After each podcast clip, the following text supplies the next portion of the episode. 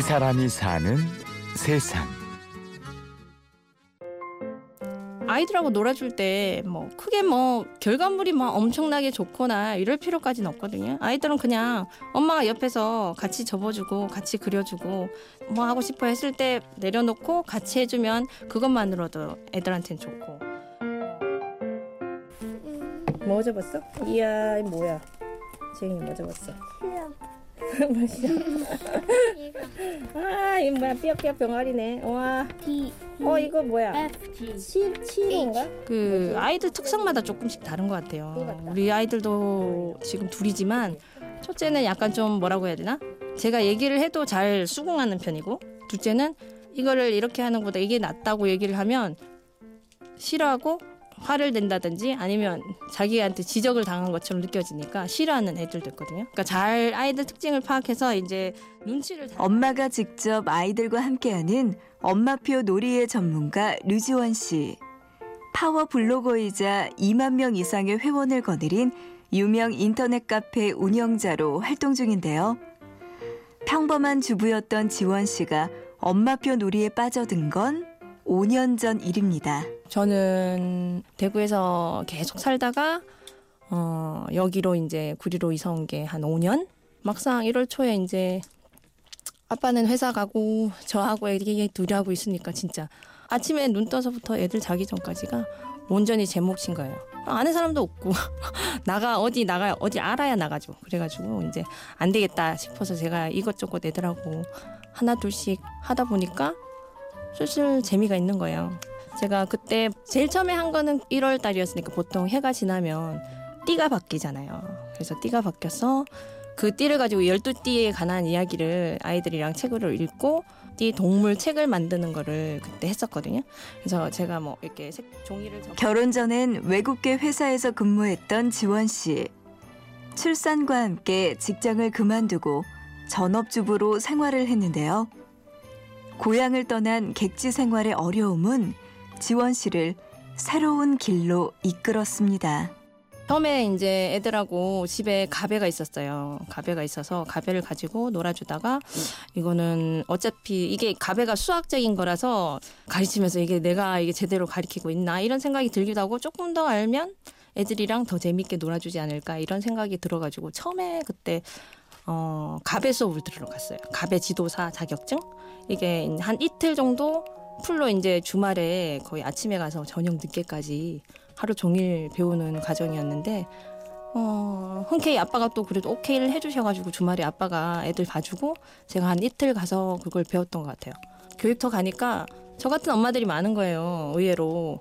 어, 그래서 그 엄마들이랑 재미있게 수업도 배우고 그 선생님이 또 팁 같은 거 어떻게 하면 애들하고 재미있게 놀아주는지 그렇게 해서 하나 둘 엄마표 놀이와 관련된 각종 교육을 받고 자격증을 따기 시작한 지원 씨. 아이들의 교육용 놀이기구인 가베 외에도 창의 수학, 부가트 등 총 11개의 자격증을 따기에 이르는데요. 그러는 동안 아이들과 함께한 놀이의 결과물을 다른 주부들과 함께 공유하기 시작합니다. 처음에는 이웃도 없었지 아무도 없었고 그냥 저 혼자 제가 필요에 의해서 만든 블로그였는데 이웃도 많아지고 덕글도 많아지고 이러다 보니까 어 이 신기하다 이렇게 내 블로그가 이웃 수가 이렇게 많아질 수가 있구나 하면서 근데 지금은 거의 만 이천 명이 넘었어요. 예. 그리고 이제 또 카페를 열게 되었거든요. 카페를 열고 저랑 생각이 비슷한 분들 블로그에서 같이 이야기 나누고 했던 이웃들이 카페를 이제 옮겨와서 음, 거의 비슷한 또래의 아이들 키우는 엄마들이 이제 만든 거죠. 만들어서 하다 보니까 소소한 이야기거리, 수다방도 만들고 엄마들 수다 현재 지원 씨가 운영자로 있는 인터넷 카페 회원 수는 2만 명 이상. 유아기 자녀들의 교육과 발달을 가까이에서 직접 챙기고자 하는 엄마들이 모여 매일 활발히 정보를 주고받고 있는데요. 지원 씨는 엄마표 놀이의 장점을 이렇게 설명합니다. 처음에 우리 아들이 다섯 살 때 자동차를 진짜 너무 좋아해서 자동차의 뭐 브랜드, 자동차 이름 그걸 뭐 줄줄줄 깨고 다녔어요.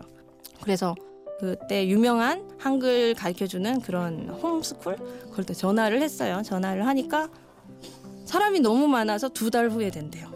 두 달 후에 이거 수업 신청이 된다는 거예요.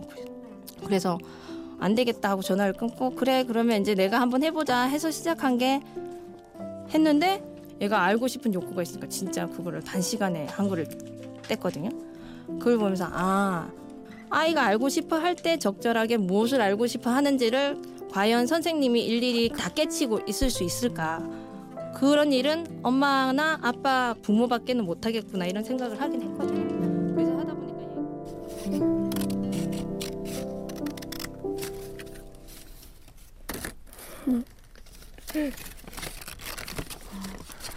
아 이거 이게 뭐지? 색종이가 툭 튀어나오네. 하나 둘 셋.